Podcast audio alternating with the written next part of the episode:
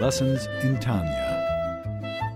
The Tanya of Rabbi Schneur Zalman of Liadi, taught by Rabbi Ben Zion Krasniansky.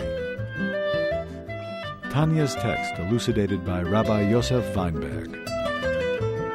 We're holding on page 917, and he said, based on what we said earlier, we'll understand what the verse means when the verse says that I, God, have not changed. Based on our understanding of the unity of God, that the unity of God means that God is one, God is alone, nothing else exists but God. How can God say nothing changed? Of course, something changed. Before God was alone, now He has us. He has company. He's not alone. How can you say God is alone? Didn't we say earlier that all of creation was created because God wanted to be king, God wanted to have a relationship. God was single and He wanted a relationship, He wanted to get married. So He created the world that exists outside of Him. He created time, He created space, He created um, a separation, and so there is something outside of Him. The whole foundation of creation is that there's a world that exists outside of God. There's an outside perspective, a perspective that exists outside of God. That's that's, a, that's not attached to God, disconnected from God. Subjects, like the distance between subjects and the king, it's a huge distance. You can't be king over yourself, you can't be king over your children, you can't be king over your ministers who reside in the palace. You can only be king over subjects who live outside of the palace or a distance from the king. So the name Adonai, the name of king, this name, God created the whole world because God wanted to be a king. God wanted to have a relationship. He wanted to get married. He was single. He was alone and he created something outside of him. And now you have a relationship and it's a two way street. God relates to us, we relate to him. And God is able to see himself from our perspective, which is a unique perspective, a novelty. God is able to step outside of himself, so to speak, and is able to see himself as an outsider would see him, which is really the most precious perspective. Just like within us, within human beings, the most precious perspective is when we are able to step outside of ourselves and see receive feedback. How does someone outside of us see us? We see ourselves reflected in the eyes of our spouse, see ourselves reflected in the eyes of the customer, see ourselves reflected in the eyes of the students, see ourselves reflected in the eyes of the audience. This is the deepest satisfaction that a person can get, is when a person is able to see himself reflected from an outsider's point of view. Is able to step outside of himself and enter into someone else's mind and communicate and reach them. So so there is something outside of God, and it's real. It's created by a, a, holy name, the name Adonai, which represents God's royalty, an attribute of royalty, which is a genuine attribute of God. So something very genuine is going on here. This is very real. Life is real. Our relationship is real. So how can you say that nothing changed? You were alone before you created the world. You're alone after created the world. He said the only way to understand this is based on what he just explained now. He just explained earlier that, that the, what he calls the lower level of unity. There's a higher level of unity and there's the lower level of unity. The higher level of unity is God's name, which transcends time and space. Havaya, God's essential name. Because that is God as He is alone and everything is nullified before Him. Nothing exists before Him. Everything is truly nullified and doesn't exist, has no value, has no meaning, doesn't add anything to God, doesn't mean anything to God, and therefore it is nullified. It's completely nullified before God. There's no time, there's no space, there's no separation, there's nothing outside of God. All there is is God. That's the higher level of unity, the highest level of unity. Then you have the lower level of unity, which is the name Adonai, the name with which God creates all the worlds, which on that level, our reality has significance, has value. That is the whole point. The whole purpose is it should be a relationship, and that creates time and space and creates our sense of egos, our sense of separation, our sense of self. Even angels have a sense of self. There's a consciousness. Consciousness is consumed with, uh, with a very profound understanding of godliness, but nevertheless, there's I understand God. So there's already two separate entities that are tied together. Like you take a rope and you make a knot, but it's still two ropes that you just tie together. So angels are bound with God and their mind is constantly consumed with understanding God. But there's an I, there's a sensuousness, there's, there's a sentience, there's, there's a sense of I. And so there is already a separation. And that is the whole point of that divine attribute of royalty to create a world that's separate. So you can't say that the world has no meaning, the world has no significance, the world has meaning, the world has significance, time has meaning, space has meaning, we have meaning, the whole world has meaning. So on that level, the unity between the world and God is, is a lower level of unity only in the sense that we can become connected with God. We could, we could um, nullify ourselves before God. We can choose to have a relationship with God. We can connect with God. We can bend our will before God. We can submit ourselves to God. We can realize that there's a God, that there's something greater than us. That's, a, that's the lower level of unity. And that is the way it is classically discussed throughout Hasidic philosophy. The two extremes. A higher level of unity means where the world is completely nullified, the world has no significance, the world has no value, has no significance, meaningless, it doesn't mean anything, it doesn't um, to God. Therefore, God is alone because there's nothing but God. And then there is the lower level of unity, which is that that the world has significance, and we relate to God by submitting ourselves to God, by being loyal subjects to God, accepting God as our sovereign, God as my king, and God as my master.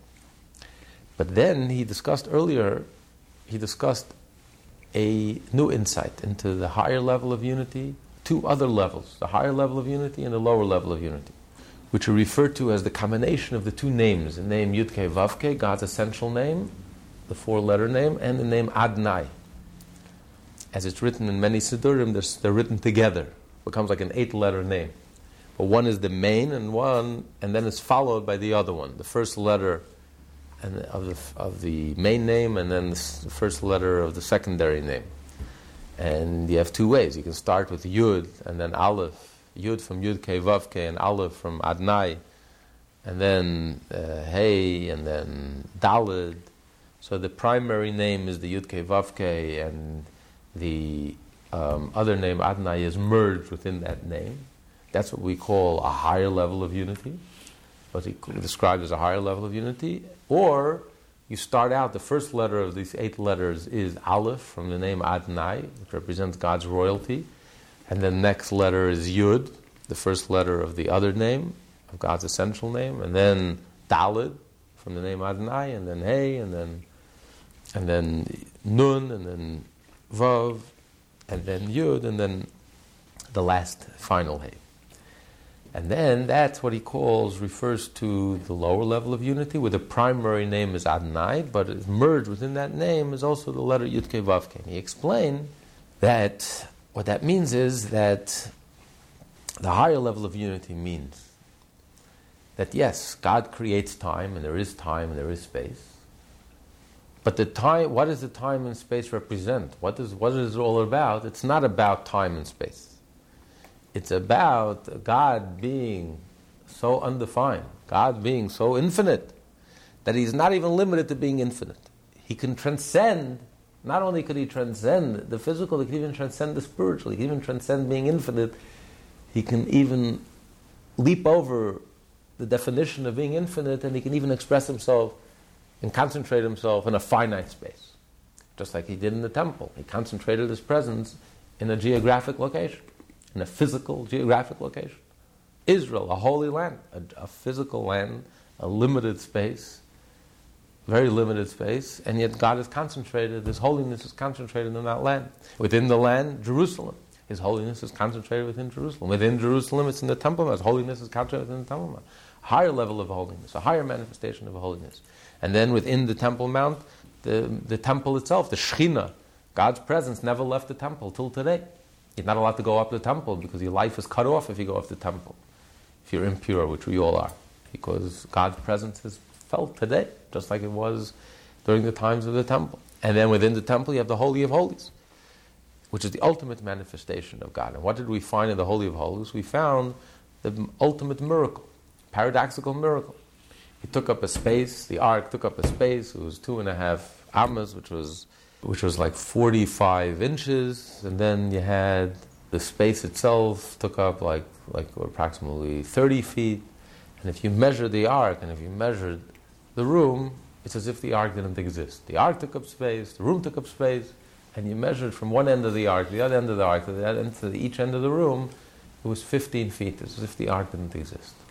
So it was the ultimate miracle. There was time, there was no time, there was space, there was no space. Just like we find God showed Adam all future generations. In one second, he showed him the whole future. How can you have beyond time and time at the same time? Only God could, could create, could square the circle, the ultimate paradox.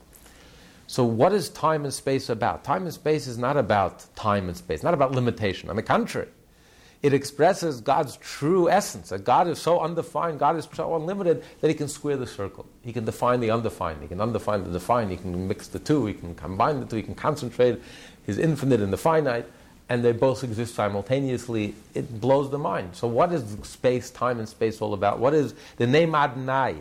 that creates a sense of separation, a sense of time and space. What is it about? It's not about separation, time and space. It's on the contrary. It's, it's all, all that it's about is to express the ultimate undefined aspect of God, the essence of God, that God is so undefined, God is so, is so real and so essential that core that he can combine the two and he can express himself and concentrate himself even in, even in space. God could even express himself through time and space.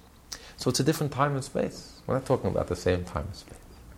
It's not the time and space that we know, which is a separation, a limitation, a definition. This is the, on the contrary, what, what, what do you see from that point of view? What do you see within time and space? What does God see from within time and space? Without nullifying the name Adonai. The name Adonai is not nullified. On the contrary, they both merge. You have both together. But what's primary? What do you see? What's it all about? You don't see the time and space or the limitation. You don't see that the ark has a limit or that the room has a limit. What you see is, on the contrary, it's so beyond limit, it's even beyond, beyond, beyond the beyond, that you can have both together simultaneously. Which is really the miracle of life, the ultimate paradox, the combination of body and soul. Only God could combine energy and matter. The body and the soul reside together. How can body and soul reside together? It's two opposites. It's like saying 2 plus 2 is 4 uh, is connected to this table. How can 2 plus 2 is 4 be limited to this table? 2 plus 2 is 4 is an abstract concept. It transcends time and space. How can you limit 2 plus 2 is 4 to this table? To take a soul, pure energy, and to limit it to this geographic location, to the table, to, to the body, is nothing short. It's a paradox. There's no connection. What's the connection between matter and energy, spiritual things? But this is only God who's truly infinite, not only infinite, undefined, who's beyond being infinite. We can't even begin to describe God. He can combine the two. And He can focus and concentrate the energy and the soul into the body until they become inseparable. So if, you, if we removed our blinders, we're able to see reality from God's point of view. What does God see in the world? He doesn't see a world that's separate from Him. He sees a world that's, that, that's totally one with Him, that's totally nullified before Him. That's totally connected with Him. It's the ultimate expression of God's essence. It's a different world. It's not the world we inhabit. Then you have the world that we inhabit, the lower level of unity. We don't sense that unity. We don't sense that unification or that nullification before God. That sense of nothingness before God. We sense we are a result of the name Adnai, which creates a separate world, a limited world, a defined world, time, space, words, concepts, definitions.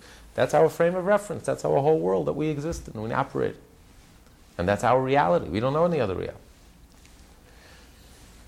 But even that name, Adonai,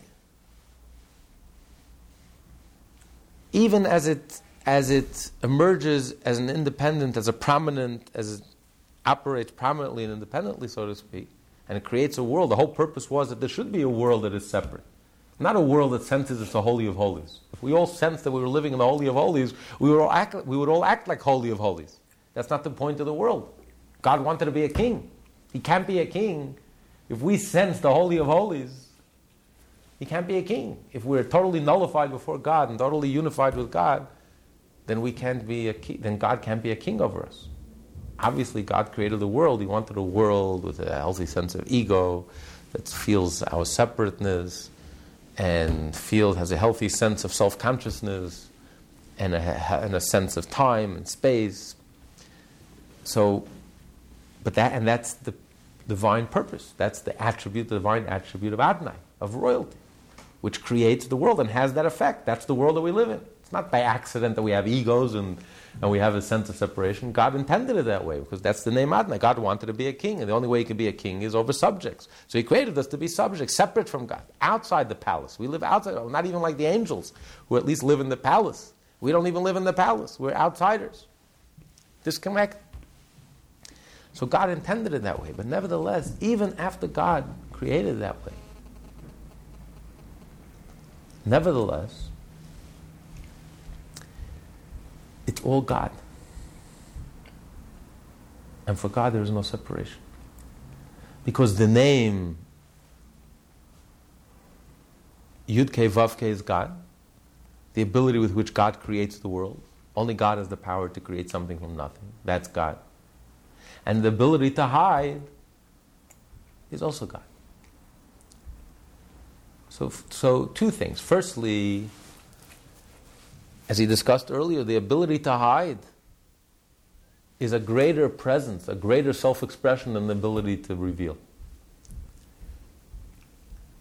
The ability to hide shows a lot more, reflects a person's character, much more than a person's self expression.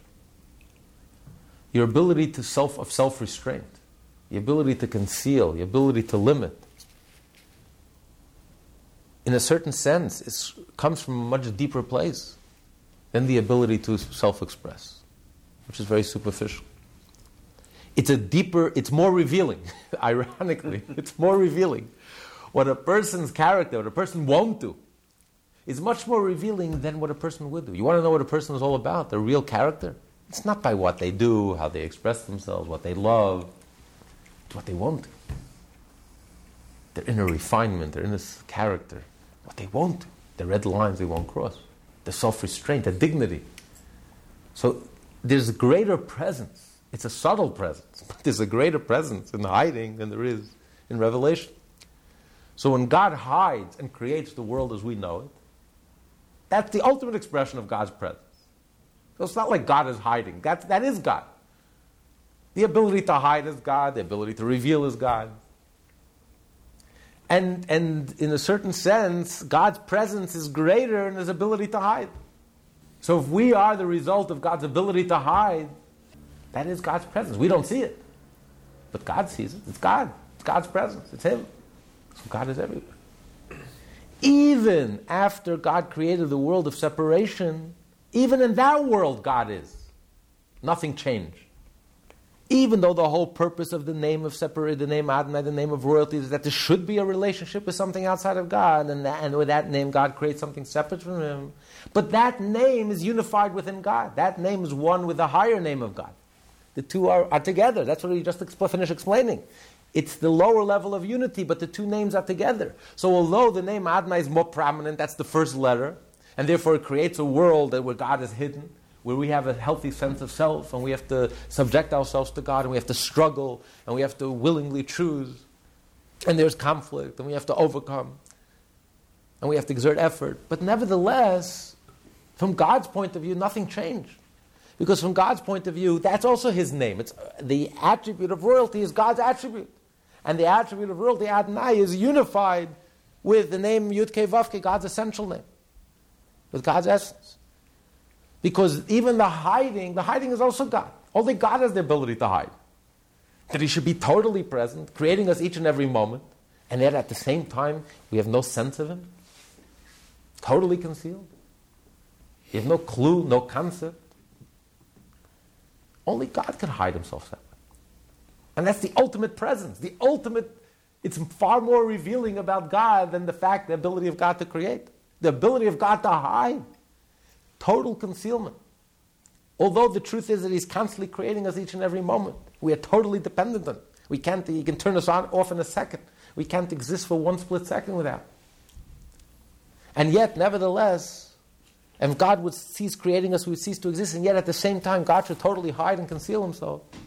Only God has the ability to do that. So, in a certain sense, that's more revealing about God than God's ability to self express. That's a deeper uh, revelation of God.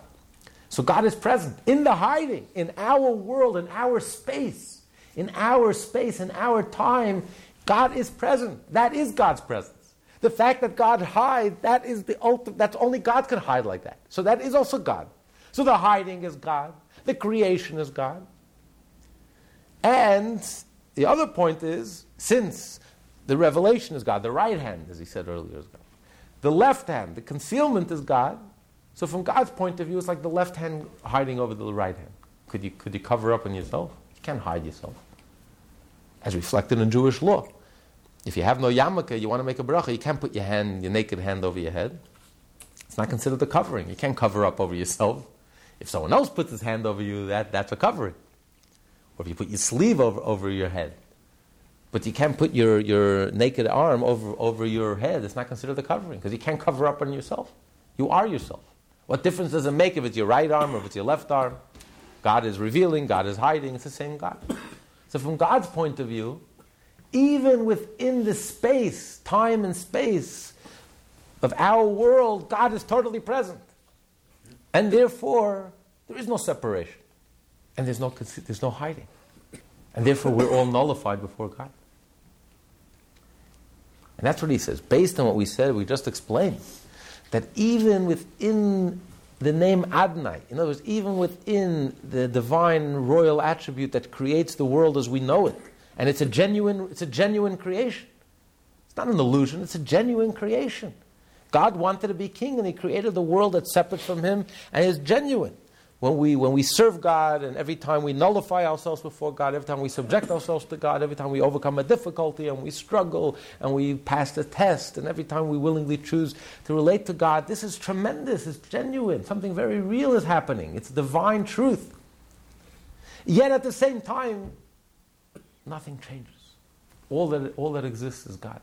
Because even within that world, with even that time and space, that time and space is per- totally permeated with the name Yudke Vavke, which is the infinite, which is God, in which we are totally nullified, in which we don't exist, which our existence means nothing, and we don't exist.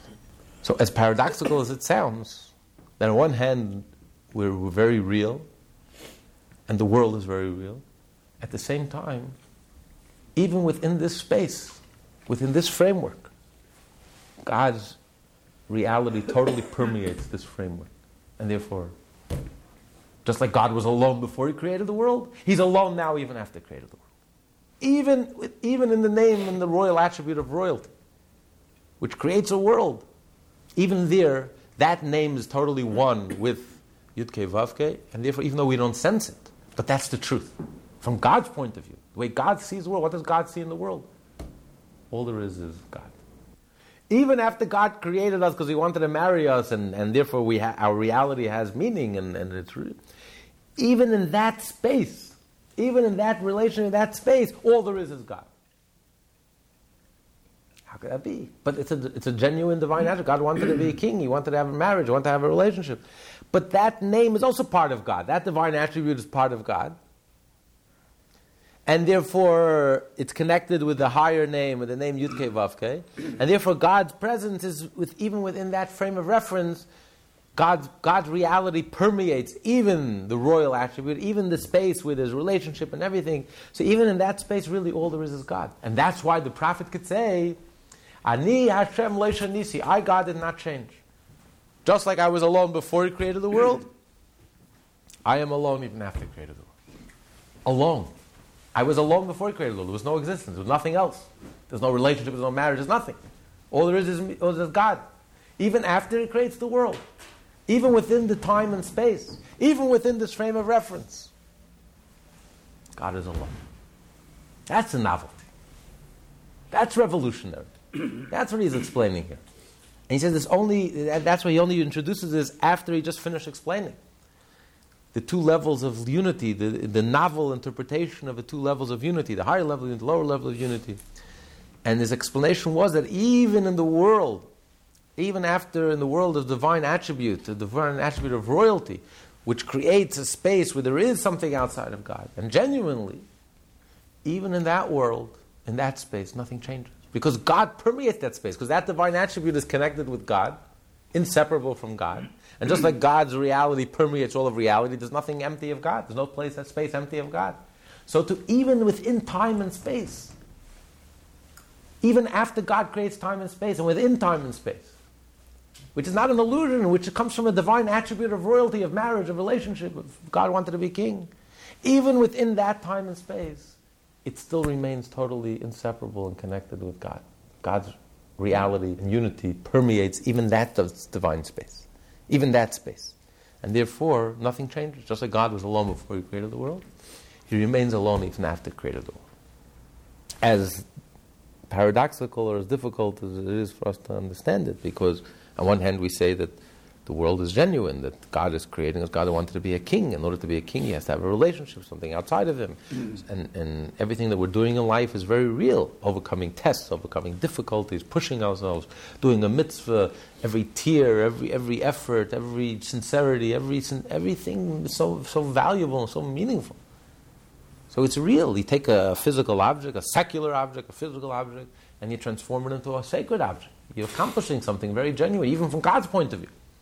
And yet at the same time, nothing changed. God was alone before He created the world, and He's alone after He created the world. As we say in the morning prayers, Atahu actually you were the same one before you created the world. Atahu, just like you were alone before you created the world, literally you're alone. Exactly the same way now, after you create the world with a divine attribute of royalty and it's all genuine and it's all good and well, even after the fact, you still remain alone. How is it possible? Based on what he explained now, we can understand this. In the middle of page 917. Now, from the foregoing exposition, one will be able to understand the verse, I, Havaya, have not changed. This means not only has there been no change in God's conduct or even his will with regard to rewarding the righteous and so on, but this verse means explicitly that there is no change, heaven forbid, in God. There exists nothing that can alter him. So, right. In other words, the simple explanation, and the way the classical philosophers understand it, is that God's will doesn't change. Even though you have change in the world, but God's will doesn't change. God wants people to be righteous, and He wants to reward the righteous. If there's any change, we change. If we live up to His divine will, we get rewarded. If not, we distance ourselves from His will, we get punished. But God doesn't change. You can't change God's mind. God is not like a human being who changes his mind, changes his moods. God doesn't change. But here He's saying it a much, much deeper meaning. Ani Hashem Leshanisi means that God doesn't change just like God was alone before He created the world. Even after He created the world, He's alone. Nothing changed. Continue. The only consideration that might possibly cause one to wonder about there being a change in God's unity is his bringing created beings into existence. Before their creation, nothing whatever existed other than him. After their creation, however, one might erroneously conclude that there now exists something in addition to him, the various worlds and their denizens. And were this to be so, this would constitute a change in God's absolute unity. Heaven forbid. The verse therefore anticipates this by saying, I, Havaya, have not changed. There is no change in him at all. Just as he was alone before the creation of the world, so is he alone after it was created. Superficially, this is difficult to understand. How can we possibly say that God is alone after the world was created, when there now exists an additional entity, the world? However, according to the explanation given here regarding divine unity, this matter is clearly understood, since the world is truly nullified in its entire entirety in relation to Him and is wholly united with Him. with him. God is thus just as truly alone after the world was created as He was alone prior to its creation. Accordingly, it is written, "You were the same before the world was created." You are the same after the world was created. It would have been simpler to state, you are the same before and after the world was created. The text, however, chose to be more explicit in order to stress that you, that the you that existed before the world's creation remains exactly the same you after its creation, without any change in his being, nor even in his knowledge. Okay, so here he's adding something new. He says, not only, not only is there no change within God, that God was alone before he created the world, he remains alone after he created the world, that all of creation is nullified before him as if it doesn't exist, and it has no significance, it has no meaning, and therefore it doesn't affect him in any way whatsoever. So he remains unchanged, unaffected, alone. But you would think maybe his knowledge, when you talk of God's knowledge, whatever that means, but when you discuss God's knowledge, God's knowledge, there is a change. Because before creation, God did not know of the world because there was nothing to know, there was no world. Now, God knows of the world, He knows of creation. So, at least when you talk of God's knowledge, so to speak, at least regarding the knowledge, there has to be a change. Before creation, there was no knowledge of creation, there was nothing to know. After creation, now God knows of a world. He knows, He's aware of us, He knows of us, He knows of everything that we do, everything that we think, everything that we say, everything that happens in the world. So there has to be a change. In the, in, in, there has to be a change within God's knowledge. So he's saying, no. Not only is there no change in God's essence, but there's not even a change in God's knowledge. Because you would think, you know, even within us, there's a huge distance between our essence and our knowledge. Our knowledge is not the sum total of who we are. The soul is much greater, is much greater than just what we know. The soul is more than just knowledge. The soul has in it many parts. The soul has knowledge, the soul has will, the soul has pleasure, the soul has emotions, the soul has the ability to think, to speak, to act. The soul is 248 uh, different uh, strengths and energies and abilities. So the soul is, the whole is greater than the sum total of its parts. The soul, the sum total of the soul is not about knowledge. Knowledge is one component of the soul, one expression of the soul. It's like a tree. A tree expresses itself in many ways its branches, its, its, its trunk, its roots, its, uh, its leaves, its Uh, twigs. So the tree, many, the tree expresses itself in many different aspects. But that's not, not the twigs are not the sum total of the tree. Or, so a person, the soul, the whole is greater than the sum total of its parts. Knowledge, which is one part of a person, a very important part, but that's not the sum total of who you are. The soul is transcends knowledge. The knowledge is a part of you. The soul knows through knowledge. And when you know something, your soul knows it through the ability to know. The soul has the ability to know, just like the soul has the ability to see, the soul has the ability to love, to feel attracted, but the soul has the ability to be repulsed. The soul has the ability to think, so the soul has the ability to know. And by knowing, the soul knows. But the soul, you can separate the three. There's the soul, there's the ability to know, and then there's the thing that you know, the knowledge that you've acquired. So the soul is greater, transcends knowledge. The knowledge is not the sum total of the soul. So even within a human being, you can separate the essence of the soul, the person, from the from, from knowledge, which is one aspect of a person, one expression of a person, one ability of the soul. So, how much more so with God?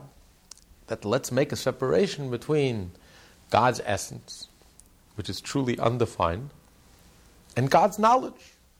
We speak of God's wisdom, we speak of God's understanding, we speak of God's knowledge, we speak of God's love, we speak of God's mercy, we speak of God's strength, we speak of God's competitiveness, we speak of, of God's ability to connect, of God's divine attribute of royalty, to communicate. All of these are separate from God. If within a human being we can separate your ability from your soul, your soul transcends just knowledge. Knowledge is just one defined ability.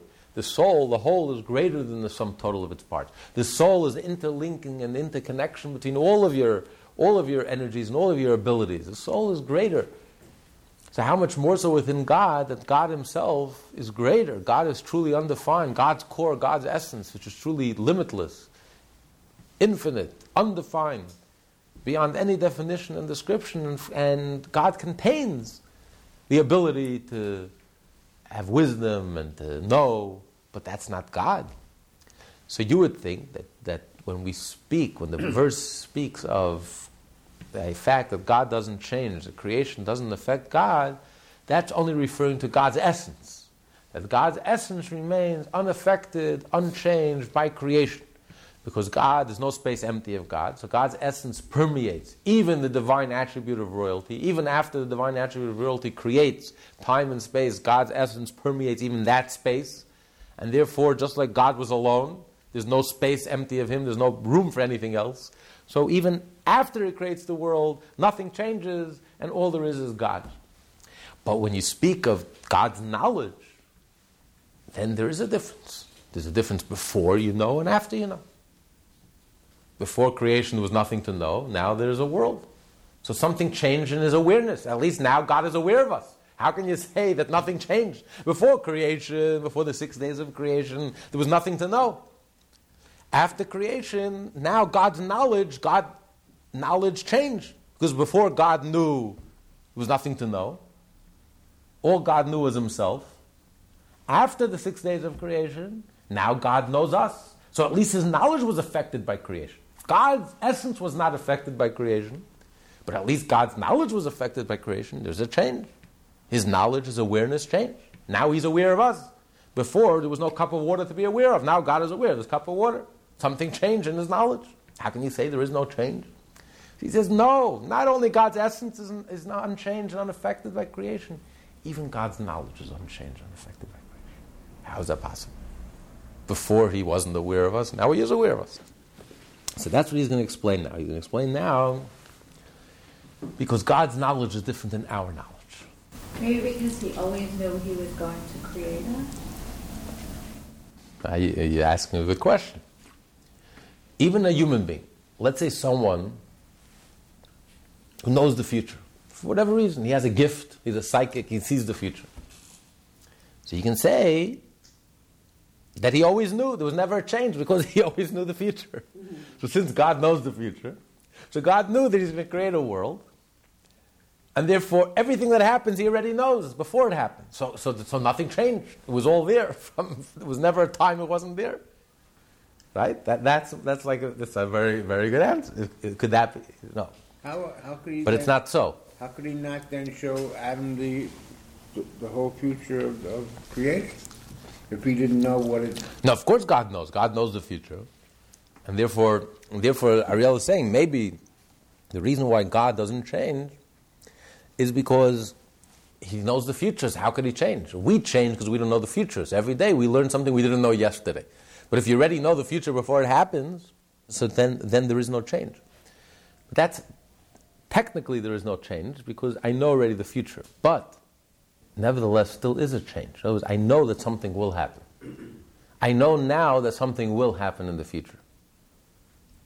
But when it happens, and I know now that something will happen, when it happens, some, something did change. You can't say that, that, that nothing changed. There's a difference in knowing before it happens, it will happen, and then when it actually happens. I just know now that something will happen. But that means that knowing that something will happen, that knowledge is, is real. That knowledge is, is, is a change. I know that something will change. I know that something will happen. Something that did not happen yet will happen. That knowledge is also a change. I know that something will change. But we're in a world of time and space. Hashem is not in a world of time and space. Okay, so he knows the future. Unless that means every, we've always existed and we No. always will exist. No. God forbid. God forbid. Even now we hardly exist. Even now our whole existence is a miracle. Is only because God wants us to exist. Every moment He's forcing us to exist. Otherwise, we, we uh, essentially we don't exist. if God knew the future, then Right. why would the Akeda have been, when the angel said to him, now you've proven that you're God-fearing, then they didn't know that in advance. Because, okay, so there's, there's, there's, there's two types of knowledge.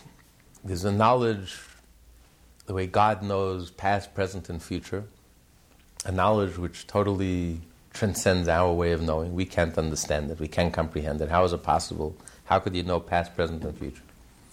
That's a knowledge that's totally hidden from us. We have no concept of that type of knowledge. It's very difficult to relate to that type of knowledge. Then you have a knowledge that's a conscious knowledge that responds to external, responds to after the fact. After the fact, it's a knowledge that you know that you're affected by it. No, there's a knowledge you're affected by, and there's a knowledge that's you're not affected by it. It's, it's, it's a general type of knowledge. It's a very deep subconscious type of knowledge, which you know, but it doesn't affect you. So God knows the whole future, past, present, and future are one, but it's a type of knowledge which is almost like automatic, which is very deep and profound, and it's very subtle and doesn't affect us. But then you have a type of knowledge which you're affected by. Like it says, when a person sins, God, God gets angry. When a person does a mitzvah, God is excited. Even though God knew before what you're going to do, what you won't do, your choices you will make. But, that's a deeper, that's a higher level of knowledge. That's a level of knowledge that we can't even comprehend. A level of knowledge that God just knows past, present, and future. He knows everything now. As my mother says, we have no ways of understanding. We don't know God's way of mind. We don't understand how it's possible. We can't relate to that. Why would he be angry if he knows you're going to But then, it? but there's a lower level of knowledge, in which which is closer to our conscious level. On that level, like God responds, just like a human being, you would respond.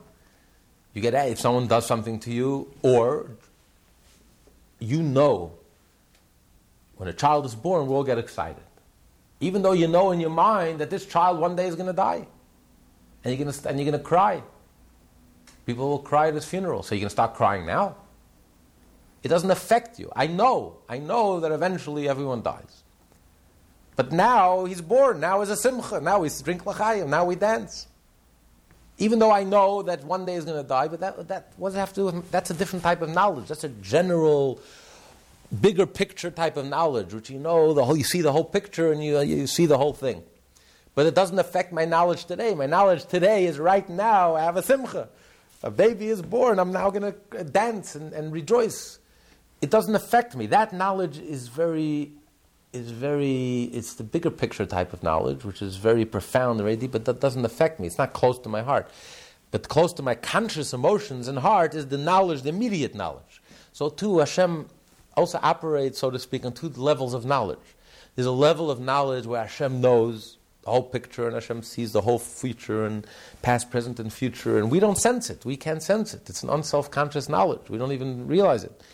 But it doesn't affect us, doesn't affect our choice. On the other hand, there's a knowledge which God responds to us. When the Jews cried out in anguish, when they were in Egypt and they cried out in anguish, it says God was stirred and God moved and God responded and the miracle and the Exodus happened. God knew all along. But it's, it's, it's the level where God is responding, where God is closer to us, intimate to us, where we can feel and sense that response, that God responded to our knowledge. So we talk about two different levels of knowledge, lower level of knowledge and the higher level of knowledge. A person is rewarded for his positive choices. A person is, rewar- is punished for his negative choices and moral, immoral choices. So there, Maimonides asks, how can the person be punished for his choices or be held responsible for his choices if God already knows what you're going to choose? So do you really have a choice? If God knows what you're going to choose, you really have a choice? And Maimonides answers, he said, we don't understand God's knowledge. God knows, God's mind is different than our mind. So God know we don't understand God's mind. But God knows the future. But it's not like our mind. If we were to know the future, then you, then you really had no choice. That means that the person is a robot. I know exactly what you're going to do. With God, it doesn't work like that. You have freedom of choice. But God knows what you will choose. How? We don't understand it. Because we don't understand God's mind. Just like you can't understand God, you can't understand God's mind. That's what Maimonides answers. That's what he had. Now, so there, there's two levels of knowledge. There's a level of knowledge which doesn't affect us. When we say God knows, it doesn't affect us because we don't sense God's knowing. It's like God sees the bigger picture. We don't sense it. It doesn't affect us because we don't feel it. It means nothing to us. But then you have where God's knowledge comes very close to us, where God responds to us individually after the fact, after something is done. Just like within us, you have the bigger picture. You know when your child is born, you know that one day your child is going to die. But it doesn't interfere with your joy, because right now my knowledge is my child is born, it's a simcha, a mazel tov. When that will come, that will come. But right now, that's just an, a, a vague knowledge, a subconscious, general, bigger picture type of knowledge which doesn't affect you in your day to day life. So we talk about God's knowledge. So there's two types of knowledge. There's a knowledge that we can't relate to, a knowledge which is divine, which is an unself conscious type of knowledge, a deeper level of knowledge, an inner knowing, a knowing that comes from your very core, your very essence, just like you know yourself. It's an unself conscious knowledge, but it's the deepest knowledge. It's a knowledge that you always know that's dear, it's all encompassing. And then you have the lower level of knowledge, the human knowledge, conscious knowledge, external knowledge which every day you learn something new, every day you grow till the end of your life. Every day you learn, hopefully, you learn something new, you acquire knowledge, you learn something new, something you didn't know before, and now you know it. So something changed. Before you didn't know it, and now you know it. You're richer, you enriched your knowledge. But then there's a deeper knowledge, the deepest knowledge, the unself conscious knowledge, the knowledge that's not disconnected or separate, the, the, the, knowledge that's inseparable from us which, which is a, a knowledge which you always knew, and you know with your whole being, that knowledge is always there. That knowledge, that knowledge is inseparable from you, is always there, and, and it's not external. You can't divide the separate person, the, the, the, the, the, the knower, the knowledge, the thing that's known, the ability to know, it's all inseparable. That's divine knowledge. And that's something that's very difficult for us to relate to because most of us only operate on the conscious level. We have no clue what subconscious looks like. We have no clue what that type of knowledge looks like. Very rarely we get glimpses into that type of knowledge. Even that all encompassing knowledge of self is, is unself conscious. It's there, it's total, it, but we don't even sense it. It's there. So it's very difficult for us to relate to God's type of knowledge. But God's knowledge is different than, all, than our knowledge. Our knowledge is external based. We're aware of things that we can touch, we can taste, we can smell, we can see. Things that, things that defy the five senses, things that are not external, are very hard for us to relate to, very hard for us to accept or to realize, to become aware of. Of course, our soul is more real to us than anything else. When you wake up in the morning, you're aware of yourself. What is yourself? Yourself is nothing external. You don't have to touch yourself in the morning to know that you're there, to see yourself, to hear yourself. You're aware of yourself. That self. That's real knowledge. But that's a deep knowledge. That's, that's, a, that's a knowledge, that's your soul. You close your eyes, you're aware of yourself. What's that self? It's not anything external, but you're more certain of that reality than anything in the universe you can taste, touch, smell, experience through the five senses. Because that's external, this is internal, this is real knowledge. This is knowledge of self, that's your soul. You can't define it, you can't put your finger on it, but you're more certain of that than anything else. That's how you experience yourself from the inside out. That's deep knowledge, that's real knowledge. That's a knowledge that's inseparable. You can't separate the knower, the knowledge, or the known. It's all, it, it's, it's a total, all consuming type of knowledge. And, um, but, but you have to become aware of it. You have to educate yourself, train yourself to, to realize that truth. Most of us are not in touch with that. Most of us are in touch. We only things that we can, you know, we can sink our teeth in, of this that we can touch, taste, or smell. That's real to us. Anything else is not real. And therefore, we dismiss the soul. We don't pay attention to the soul. We have no time for the soul. We don't listen to the soul. We don't talk to the soul. We have no time for things of the soul, matters of the soul. We only have time for matters of the body. External pleasures, external things, fame, money, power, all external things, because, because we forget. We forget we don't have the tools to realize we don't pay attention. We're not educated, so we don't realize the, the, the, our tr- you know, the true reality. So the knowledge that we're in tune with, that we're in touch with, is very external knowledge. It's a superficial knowledge. It's a self conscious knowledge. Self conscious knowledge is divided into three parts there's the knower, you can have the knower without knowledge, and many people exist without a bit of knowledge. You can have knowledge, and then you have the known. You can have people who have great potential, but they never utilize it. And you can see one without the other. And then all three come together. When a person knows something, the soul knows through the ability to know, through the knowledge, you know whatever you happen to learn and know. So the three come together. So it's acquired knowledge, it's external knowledge, it's an accumulated, it's like accumulation of wealth, something you acquire. And every day you grow richer, you learn something new, and you grow in knowledge, and every day you continue to grow. But that's an external type of knowledge, and there's a change before you knew and after you knew. You definitely change. Your mind changed, you change, because now you know something you didn't know yesterday. But with God, God's knowledge is different than our knowledge. God and His knowledge are inseparable. And therefore, God knows because He knows Himself. And since God's essence permeates all of reality, including the time and space of, of this world, God hasn't changed. His essence permeates reality. And God knows everything that exists because He knows Himself. And since He hasn't changed, and He was alone before He created the world, so He knows every, everything because He knows Himself. So just like He hasn't changed, His knowledge hasn't either changed. Nothing changed before He created the world, after He created the world, but before He, he didn't know us, and now He does know us. He doesn't know us, not that He knows something new. He knows us because He knows Himself. And God always was. God is. God hasn't changed. His essence hasn't changed. His very essence permeates all of reality. Even our frame of reference, even time and space, even this world is still not no space empty of God. God's essence permeates all this reality. So just like God knew himself, knows himself, by knowing himself, he knows everything. Everything is from within him. Everything is him. Everything is within him. There's nothing outside of God. So therefore, God was alone before He created the world. He's alone after He created the world. His knowledge hasn't changed. Just like God knew Himself. Now that He knows everything, it's not nothing new. It's not that He knows something new. He knows Himself. And by knowing Himself, He knows everything. So nothing changed. It is very difficult for us to relate to it because it's not our type of knowledge. Our knowledge is external knowledge, self conscious knowledge. We can't relate to unself conscious knowledge or knowledge where is inseparable. It's very difficult for us to even relate to that type of knowledge. But that is a divine knowledge. And therefore there is no separation. The knower and the knowledge and the knowing is all one.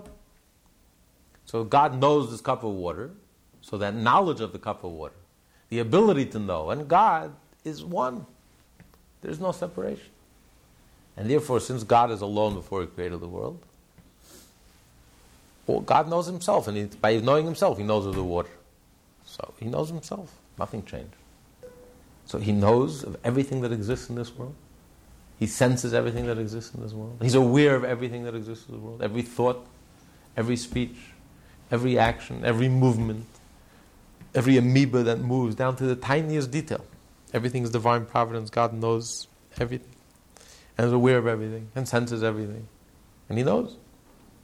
And yet at the same time, he remains unaffected. His knowledge doesn't change. Before, after, because he doesn't know externally, something outside of him. He knows himself. By knowing himself, he knows everything. Because everything comes from him. There's no space empty of him. So God knows himself. So what does God see in everything and know of everything? He knows himself. So what changed? Nothing changed. At the same time that he knows this multitude of beings and multitude of events that happens simultaneously, it almost blows, blows away the mind, blows away the imagination, boggles the imagination. The amount of activity that happens simultaneously, the trillions and zillions of events that happen all over the world at this very moment, this split second. And yet, God knows it with a different type of knowledge. Maybe you could use an analogy within a human being there's two types of knowledge within us. There's a more external type of knowledge, a linear type of knowledge, where you know detail by detail. But then you have a more holistic type of knowledge, where the body is aware what's going on in the body, what's going on in the body at this split second. At this split second, there are millions of events going on in the body simultaneously. I mean, it would take a computer the size of three globes to figure out what's going on in, in, in, the human body at the same time. The millions and millions of events that are executed at this split second to make this body function in unity and harmony. And yet the body is aware of it in one split second. It's a different type of knowledge. It's a different type of awareness. It's awareness that we can barely even fathom. We all sense that. We all have a sometimes we get a sense of something, not of details. Like you have a sense of a person. You have a sense of a person.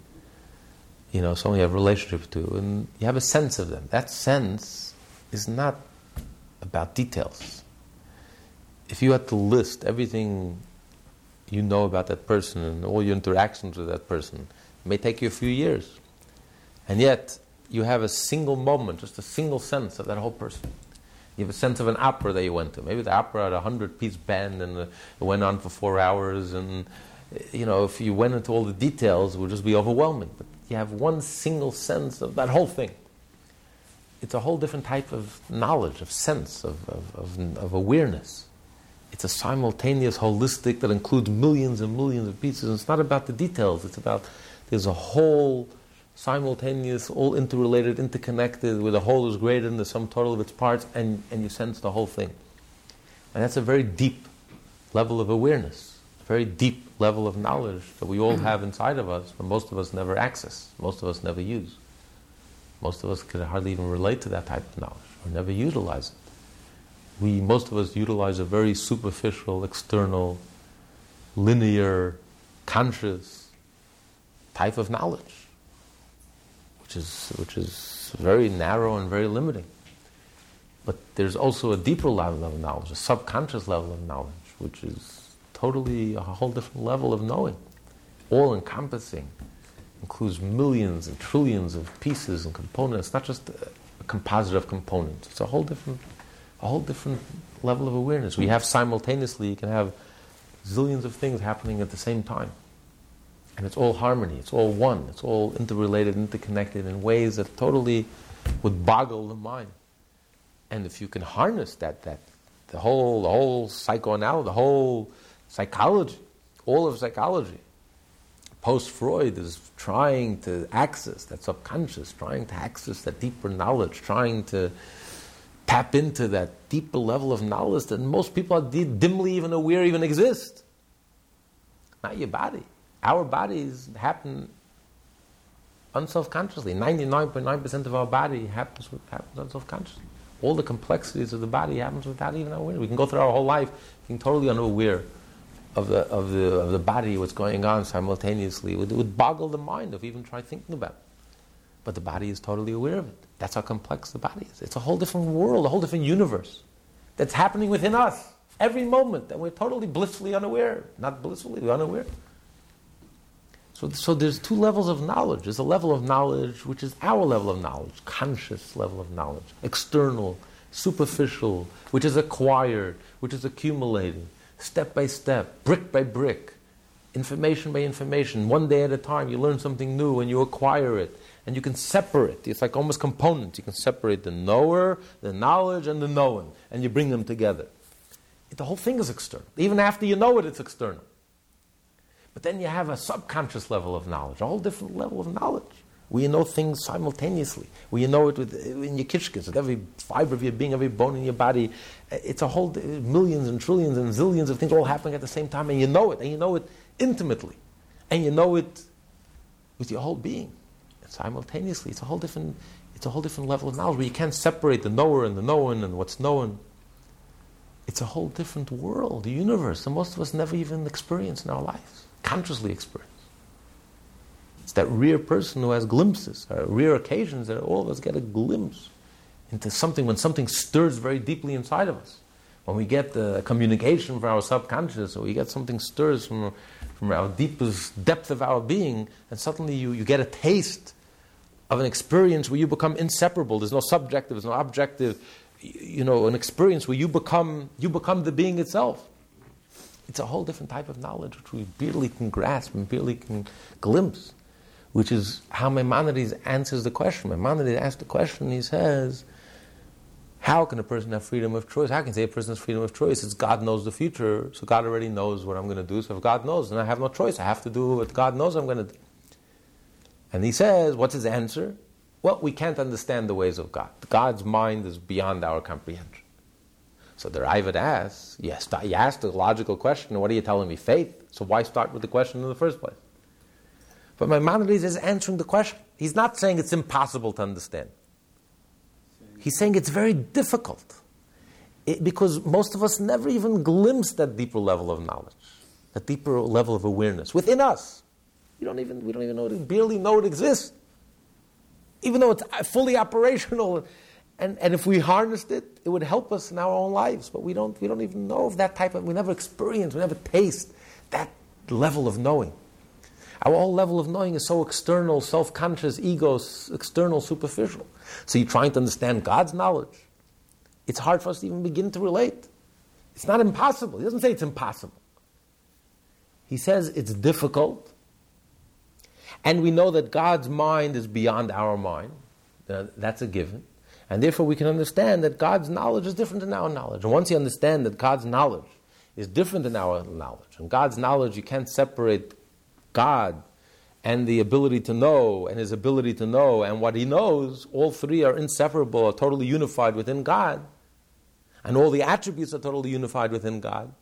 Therefore, God was alone before he created the world, and therefore his, his essence permeates everything that exists, permeates even the knowledge, permeates even the space that exists, and therefore his knowledge hasn't changed, he hasn't changed, and God is alone before he created the world, and even now, nothing changed. Can you talk about the Messianic era and an expanded consciousness awareness of God? Is that what uh, you could say you're referring to? People being more in that awareness, that uh, all of the things happening at once, to grasp it, and how all that?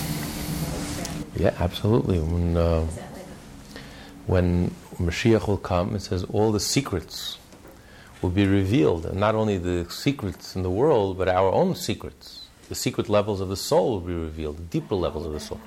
Because it's not going to be someone going to tell us because it doesn't mean anything to us. How are we able to grasp it? It says God will circumcise our hearts. Right now, the ego acts as a lid, as a cover up. The conscious is a cover up in our subconscious. We are not in control of our subconscious. As we learned earlier in Tanya, only the tzaddik is in control of his subconscious. That's why the tzaddik is only one or two in every generation. It's not in our control.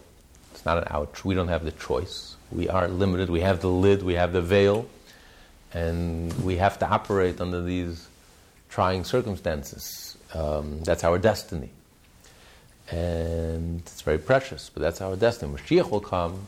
The tzaddik within us will be revealed. Will emerge. God will uncork, uncork the bottle and all the hidden depth of the soul will emerge, and the conscious will no longer block us. And that's why only God can do that. That's why Mashiach will be a tremendous godly revelation, because only God has the ability to really release and reveal that our subconscious will be able to emerge on a very conscious level. And then our whole level of living and a whole level of experiencing, a whole level of knowledge and awareness will be completely different. We'll be able to see and sense the godliness all around us, the divine reality, the unity, and um, it'll be a whole different life and it'll be a whole different world because the whole world is in the hearts of men. When our hearts will change, when the God will circumcise the the um, the blockage of the heart, circumcise the heart, uncover, uncork the heart, then all the inner heart will merge and surface, and then the whole world will be changed. We'll see the godliness within the world You'll sense the godliness within the world. You know, we'll, we'll, we'll transcend the whole narrow egotistical perspective that we currently have now. So this will be a tremendous, tremendous divine event. It'll be a split second when the light will go on, when Hashem will suddenly allow that depth, hidden depth, to emerge, and we'll experience it, and we'll sense it. That will be a tremendous moment. Aren't all his secrets in the Torah, though? Yeah, but the secrets of the Torah are secret. When Mashiach will come, all the secrets will be taught, will be revealed. You mean That's tzaddikim don't get to the bottom? yeah, tzaddikim get a glimpse. Tzaddikim get a glimpse They of a Mashiach. glimpse. They don't get. They get a glimpse. When Mashiach will come, uh, tzaddikim are like members of. The, they're like uh, Ariella mentioned earlier, time travelers. Tzaddikim are time travelers. They really don't belong to our generation. They they belong, they're citizens of the future. Imagine if we traveled back 500 years ago. We were telling people about cars, about, about yeah, PDFs, and about computers, and about satellites, you know, and about the nuclear weapons, and uh, you know, that we would look at people would look at you like you're a tzaddik, and the tzaddik "But I was there. I'm telling you that that's the world. That's the world that you're going to live there one day." Avram, Yitzchak, and Yaakov were citizens of the future. They Hashem gave them a taste of the world to come, of Mashiach. The Rebbe was a citizen of the future, and he was trying to help us get there. He was trying to help us. He was telling us about a world that he saw and he experienced and he lived every day, but to us sounded foreign and strange and so remote. And he's trying to help us get there because one day, not one day in the future, but any moment, we will, we will get there. We will all live on that level. Um, so, yes. Maybe you can feel it a little bit in a talent. Somebody is talented and the way he can perform things compared to the Other people. to everybody else. Yeah. Yeah, yeah, I know what you're saying. And you can ask somebody what is the talent, and you cannot explain it. No, you can't, because Yeah. it, it's not, it, it comes from God, from without outside. Well, also, when a person is talented and he's pursuing his talent, when you're in the zone, when you're totally focused on your talent, and you're at that moment, you also experience life on a much richer level, deeper level. There's no sense of time, there's no sense of space, there's no sense of separation. You're like totally unified and totally harmonious and totally one.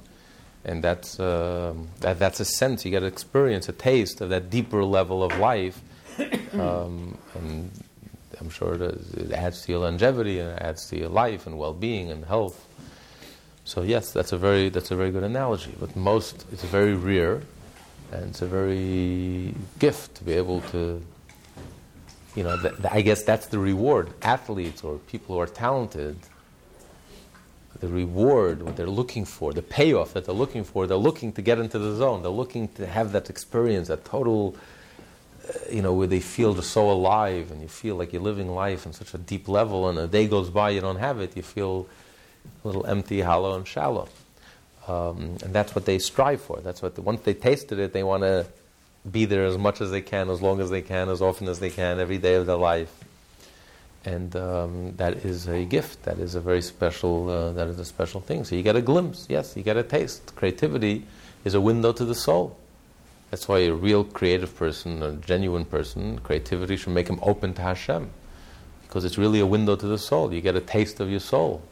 So it should open you up to realize that there's a whole reality that we're dimly aware of, that we're hardly aware of, but that's right, right beneath the surface. And it's our reality. And there's a whole different level of knowing and living, and it's a whole, and it's, it's, it's alive and well. Just because we're not aware of it doesn't change the reality. A lot of people don't follow what they're what they were put here to do. But it's like the Rebbe said in Hayom Yom the other day, if if God made you good with create golden things with your hands, and you bake bread for a living every day, you're committing a sin. Really, that's what it said in the Yom Yom. Yeah, That you right. and that most people are not doing what uh, they were created to do, or what God had in mind for them. With the exception of rabbis. I'm not sure, but you're right. Um, and you, you know, God didn't create anything extra. You're not going to be whole until you express, Fulfill your fulfill ability, you to the fullest, to the maximum of your ability. God wants everyone to be the maximum of their ability. They should be all cylinders. All cylinders should be running on all cylinders. Cha- fully challenged, fully engaged, fully expressing every ounce of energy, every ability, every moment, every opportunity, every experience. And uh, yes, not too many people live up to that, but that's what we that's what we should aspire to. To be continued.